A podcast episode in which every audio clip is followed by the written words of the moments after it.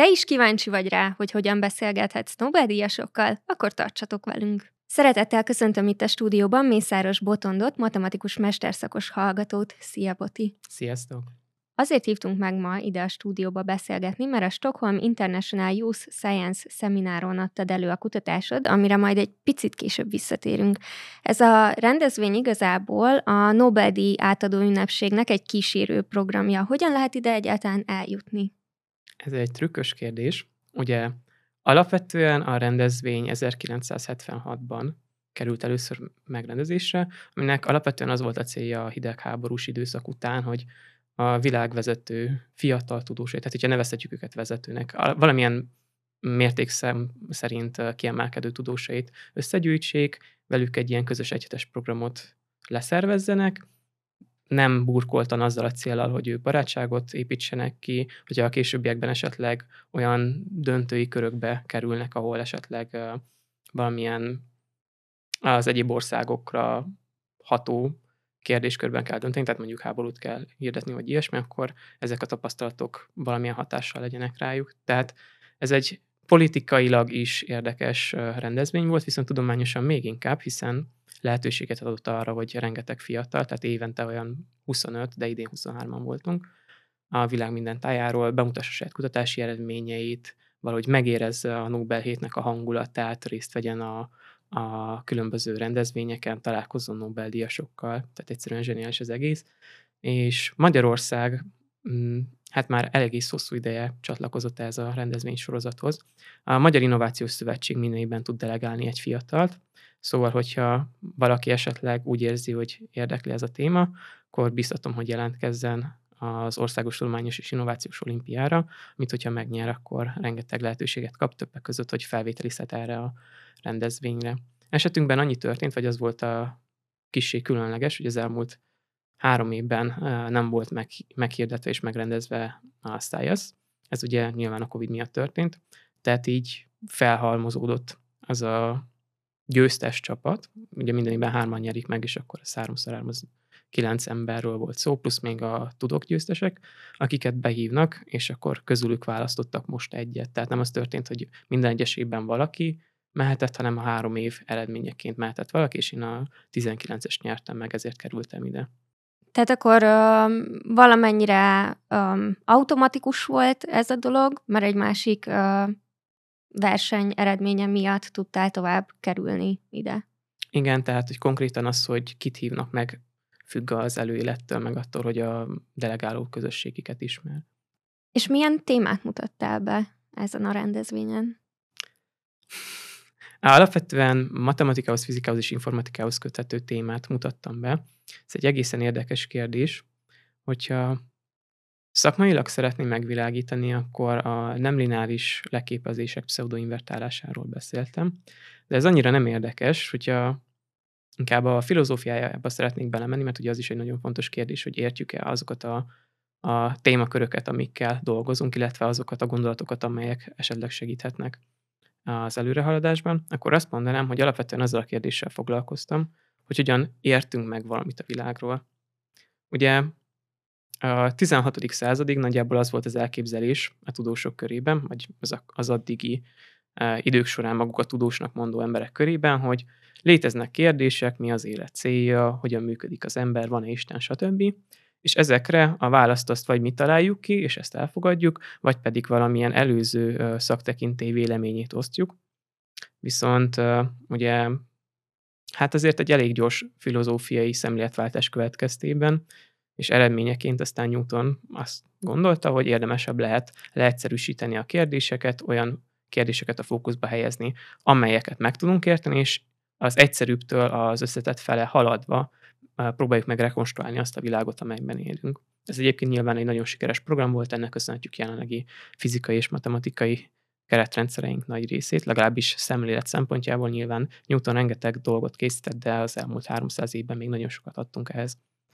És alapvetően én azzal foglalkoztam, hogy mi történik akkor, hogyha ténylegesen egy ilyen nagyon erősen deduktív módszerrel próbáljuk meg megérteni a világot.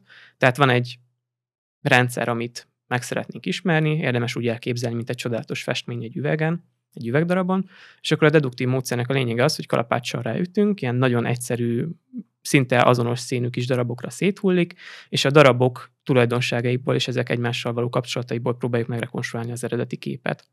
És nagyon sokszor ténylegesen ezt csináljuk a tudományban, megpróbáljuk a már ismert szabályszerűségekből visszavezetni a, az adott esetben nagyon összetett rendszereknek a viselkedését, csak hogy ez egy bizonyos elemszám felett eh, számítási szempontból és analitikusan is kezelhetetlenné válik, és ez volt tulajdonképpen a munkámnak a célja és lényege, hogyha rendelkezünk valamilyen információval arról, hogy a rendszernek milyen tulajdonságát szeretnénk megérteni, akkor reprezentálni tudjuk a, a magas dimenziós rendszernek a rendkívül összetett belső interakcióit kisebb dimenzióba, tehát tudjuk egyszerűsíteni a problémát, amivel azokra a kérdésekre legalábbis jó eséllyel választ tudunk kapni, amelyek minket érdekelnek. Ez azért egy olyan probléma, amiben sokszor belefutunk, legalábbis én, én biztosan, mert fehérjékkel foglalkozom, amire azt mondaná az ember, hogy nagyon picike.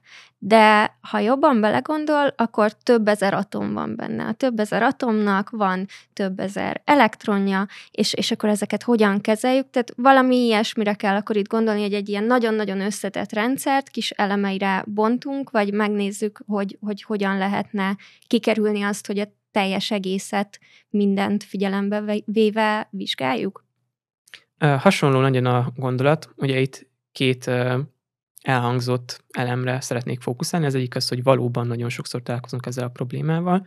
Tehát alapvetően ezt már nagyon régóta megpró- megpróbálták valahogy megtámadni, megoldani ezt a feladatot, és nagyjából 60 éve Roger Penrose kidolgozta az úgynevezett lineáris pseudoinvertálás módszerét, ami ugye azért hasznos, mert hogyha egy, egy viszonylag egyszerű típusú leképezésünk volt a magas dimenziós térből, tehát ténylegesen abból a kérdéskörből, amit vizsgálni akarunk, az alacsony dimenziós leegyszerűsített verzióba, akkor ezt lehet invertálni, tehát megtehetem azt, hogy gyakorlatilag visszavezetem a megoldást a, az eredeti rendszerben ismert szabályszerűségekre. Hogyha összetettebb leképezésünk van, akkor ezt nem tudjuk megtenni. Uh-huh. Legalábbis magát a leképezést nem tudjuk invertálni. Viszont, mint kiderül, azt megtehetjük, hogyha leképezési diagramokat akarunk vizsgálni, akkor azokon belül tehát konkrétan időfejlődést, azt, hogy hogyan fog változni a rendszer az időben, azt tudjuk reprezentálni anélkül, hogy egyébként megpróbálnánk valahogy minden egyes állapotot visszatolni az eredeti dimenzióba. Ez kevésbé fontos, mint a második rész, amire reagálni szeretnék. Ugye te fehérjékkel foglalkozol ezek szerint, és valahogy minden rendszer modellezésekor sokkal többet ér az a tudás, az a többlet tudás, amivel az adott tudósok rendelkeznek. És nagyon sok esetben, ahogy mondjuk én is a dolgozatom esetében, arra alapozunk, hogy azért valakinek mégiscsak van egy releváns tudása arról, hogy a bizonyos tulajdonságok közül melyek azok, amelyek érdekesek, vagy, vagy fontosak, melyek azok, amelyek ténylegesen meghatározzák mondjuk egy sejtrendszernek a belső működését, és melyek azok, amelyek kevésbé. Tehát azok is ott vannak. Bizonyos szempontból melléktermékei a modellezési rendszerünknek, annak a keretrendszernek, amivel dolgozunk, mert mondjuk mm, ismerjük azokat az egyszerű rendszereket, amelyeket valamilyen szempontból meg tudunk érteni. És valahogy ezt a többlettudást, hogy melyek azok az információk, amelyek számunkra érdekesek, fel lehet használni annak érdekében, hogy tulajdonképpen a tényleges teljes rendszer helyett annak egy olyan szempontból leegyszerűsített verzióját vizsgáljuk, amely látszólag rengeteg információt kidob az előző verzióhoz képest, viszont a lényeges információk megmaradnak. Igen, és ez, e, ez igazából a legfontosabb része a dolognak, hogy értsük azt, amit csinálunk, mert ez nagyon sokat segít a, megértésben. Tehát akkor mondhatjuk azt, hogy, hogy igazából amint te dolgozol, az, az, hogy megmond azt, hogy egy nagyon összetett rendszerről, hogyha én tudom, hogy azzal kapcsolatban milyen tulajdonságot, milyen viselkedést keresek, akkor hogyan lehet ezt uh, egyszerűbb az ő összetevőinek a viselkedéséből meghatározni, anélkül, hogy mindent figyelembe vennék a, a nagy összetett rendszerrel kapcsolatban. Tulajdonképpen igen. Jó, oké, akkor ezt most már így tisztáztuk. A másik, amire uh, kíváncsi voltam, hogy te fizikusként indultál még az alapképzésben. Hogyan neveztél a matematikára? Mondjuk ez kéz a kézben jár, mert uh, alapvetően aki idejön alapképzésre, ez a fizikán első fél évben megkapja a kalkulust, meg a vektorszámítást, de azért érdekelne, hogy miért matematikán folytattad a mestert. Azt hiszem, hogy még egy lépéssel előrébb kezdeném. Én gimnáziumban uh, elég komolyan foglalkoztam az informatikával, tehát négy nyelven megtanultam programozni, um, Erdély vagyok, tehát a Bábasbai Tudományegyetemen végeztem számítógépes segített geometri tervezéssel kapcsolatos kutatást. Ez alapvetően arról szól, hogy hogyan tudunk leírni sok esetben absztrakt felületeket matematikailag, és ezt mondjuk számítógéppel modellezni, illetve különböző ilyen soktest rendszereket hogyan tudunk modellezni számítógéppel. Tehát az első négy évem ilyen szempontból az informatika irányába mutatott. Utána találkoztam azzal a problémával, hogy nagyon sok kérdéskört, amire egyébként én kíváncsi voltam, nem tudtam megoldani számítógépes modellekkel, ezért úgy döntöttem, hogy érdemesebb lenne a fizika és matematika irányába tovább haladni, ahol egyrészt keretrendszert kapok, ugye ezt adja a matematika, másrészt viszont világszemléletet kapok, amit a fizika ad. És alapvetően a fizika BSC-t azért választottam, mert úgy éreztem, hogy ez az, amiben a legkevésbé voltam idézőjelben jó. Tehát e, ez volt az a tudásanyag, ami a leginkább hiányzott a gondolkodásomból. Cserébe viszont volt egy elégen, egészen stabil matematikai hátterem, aminek köszönhetően um, elég gyorsan rájöttem, hogy hogyan lehet a matematikai leírását bizonyos modelleknek megkülönböztetni a fizikai tartalomtól. Ez egyébként egy rendkívül érdekes dolog, mert ugye nagyon sok esetben azért próbálunk matematikát használni egy kérdés modellezésére, hogy aztán a keretrendszer nyújtott a többlet információkat ki tudjuk préselni. Tehát van egy jó ötletünk, megpróbáljuk modellezni, és a következményeknek is örülünk. Viszont megtörténhet az, hogy adott esetben az a jó ötlet, a sokkal többet mond, mint a modell, amit megpróbálunk mhm. leírni. Ugye ilyen, ilyen problémákról tudunk, például Einsteinnek az általános relativitás elmélete is azért szólt ilyen nagyot, speciális is, de az általános főleg, mert észrevett olyan gondolati és elvi összemosásokat a klasszikus mechanika keretrendszerében, amelyekre egyébként sokkal korábban is rá tudtunk volna jönni, viszont a matematikai leírás ezt nem tette lehetővé. Tehát alapvetően én fizika BSC-t végeztem, ahogy mondtad, és ezután azért váltottam leginkább matematika MSC-re, mert Továbbra is szeretnék elméleti fizikával foglalkozni, viszont szeretnék rálátni azokra a modern matematikai eszköztárakra, amelyeknek a következtében mondjuk megértettem azokat a munkákat, amiket az elmúlt években vagy az elmúlt évtizedekben filcéremmel vagy adott esetben Nobel-díjjal jutalmaztak. Milyen felhasználását látod még a most kidolgozott um, munkádnak? Ugye azért vagyok szerencsés helyzetben, mert egyrészt a kérdéskör, az alapvetően megoldódott abban az interpretációban, amiről beszéltünk. Ugyanakkor, ha elfelejtjük azt, hogy az egyes terekhez mi milyen jelentést rendelünk, akkor rájövünk, hogy a feladat, amit megoldottam, az az, hogyha vannak bizonyos leképezési diagramjaim, akkor azokat ki tudom egészíteni olyan élekkel, amelyek bizonyos szempontból mondjuk hasznosabbak lehetnek.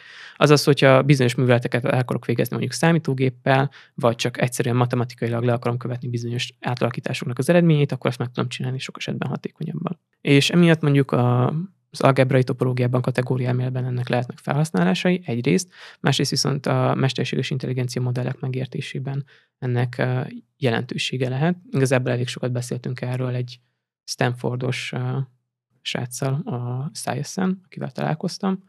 Igazából nagyon izgalmas volt az egész hét, de azt láttam, hogy tulajdonképpen az a legegészségesebb szemléletmód, hogyha az ember megjegyzi az összes eredményét, megjegyez mindent, amit tanult, és megpróbálja ezek között az összefüggéseket is megtalálni. Sokkal uh, realistább világképet ad ez uh, mindenről, mint hogy csak szeparált eredményeknek tekintenénk őket.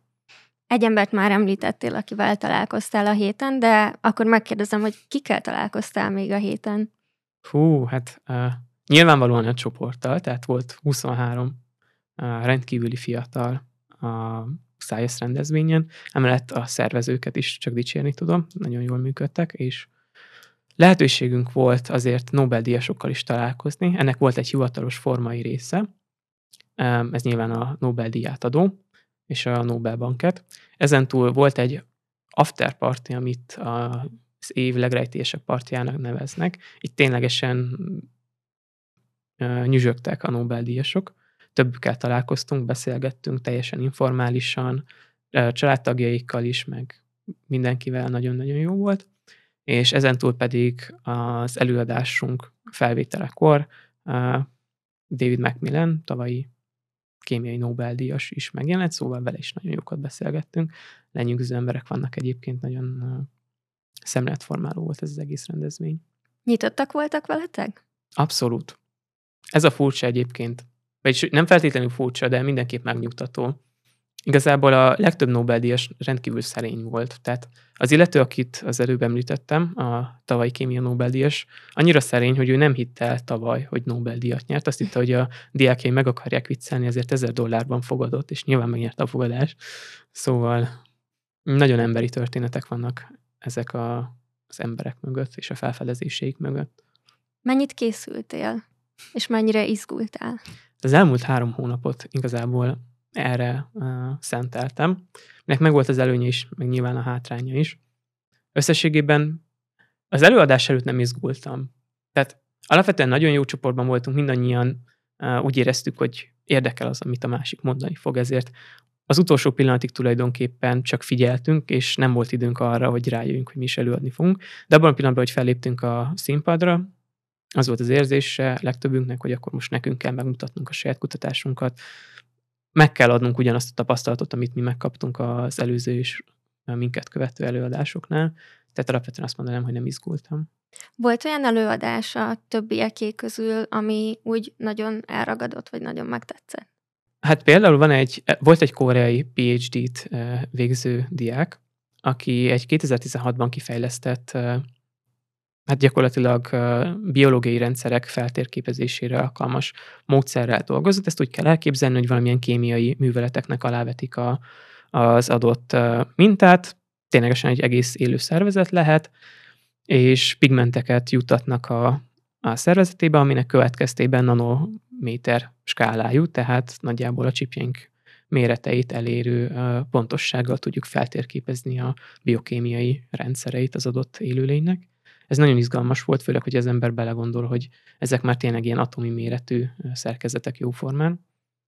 Ezen túl uh, volt olyan ember, aki új típusú mesterséges intelligencia modelleket alkotott uh, tumorok kezelésére, volt, aki a papucsállatkák és az algák uh, sugárzás elleni rezisztenciáját próbálta meg átültetni különböző egyéb élőlényekben. Nagyon sokféle is, és nagyon színes előadásról, el, előadásokat hallhattunk. Tehát mindenki számára csak ajánlani tudom, hogy a videókat nézze meg online, rengeteget lehet belőle tanulni. És elérte a program a célját? Tényleg szövődtek új barátságok? Azt hiszem, hogy igen. Tehát ennyire mm, összekötöttnek nagyon rég éreztem magam más emberekkel. Alapvetően úgy kell elképzelni, hogy a teljes heti program nagyon zsúfolt volt, tehát reggel 7-től este 11-ig mentünk, egy napi tizenvalahány kilométert lesétáltunk, meg voltak a fix programok, ültünk kint a mínusz sok fokban, beszélgettünk. Az is egy érdekes tapasztalat volt, hogy amikor a mellettem ülő ember jelezte számomra, hogy már nem érzi a lábát, a következő mondata az volt, hogy szerintem létezhet általános mesterséges intelligencia, és miért, vagy miért nem. De nagyon jó volt látni ezt az érdeklődést, és alapvetően mindenki rendkívül nyitott volt egymás felé. Tehát én úgy gondolom, hogy ezek maradandó barátságok. Valahogy ez, ez tényleg, ahogy említetted, érdekes, de mindenféleképpen bíztató, hogy, hogy azért a tudomány is egy ilyen, egy ilyen nagyon jó kapocs tud lenni az emberek között. Tehát mi mindig arra várunk, hogy hú, valaki megkérdezi tőlem, hogy mivel foglalkozom, és akkor el lehet engedni a lovakat, és, és éjjel-nappal át erről beszélünk. Na most, hogyha ebből még tíz 20-20 pár ilyen embert összeengedsz, és lelkesek és fiatalok, akkor, akkor azért ott egy ilyen nagy-nagy természettudományos buli ki tud alakulni. Igen, a kíváncsiság szerintem mindenképp egy közös nyelv az emberek között. És akkor tényleg ennyire be volt táblázva az összes napotok, vagy volt azért néha egy kis szabadidő, amiben el tudtatok menni? Nehéz elhinni, de igen. Jó van, hát nagyon szépen köszönöm, hogy, hogy itt voltál, és most ezt az élménybeszámolót meghallgathattuk tőled, és akkor a többieknek pedig, akik szeretnének hasonló élményt beszerezni, akkor üzenjük, hogy, hogy versenyezzenek, és nézzék meg a videókat mindenféleképpen, én biztos meg fogom megnézni majd a videókat. Köszönjük szépen, Boti, hogy itt voltál. És köszönöm a meghívást, sziasztok! Sziasztok!